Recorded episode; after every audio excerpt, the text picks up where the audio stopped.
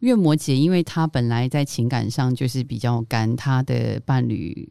可能提供她很多支持，而且她非常念旧，所以她会时不时就想起这个人，而且她慢热，所以她要找到下一段关系也需要很多时间，所以她很难就是用新的来递补，然后就算新人她也没有办法把旧人全部抹灭，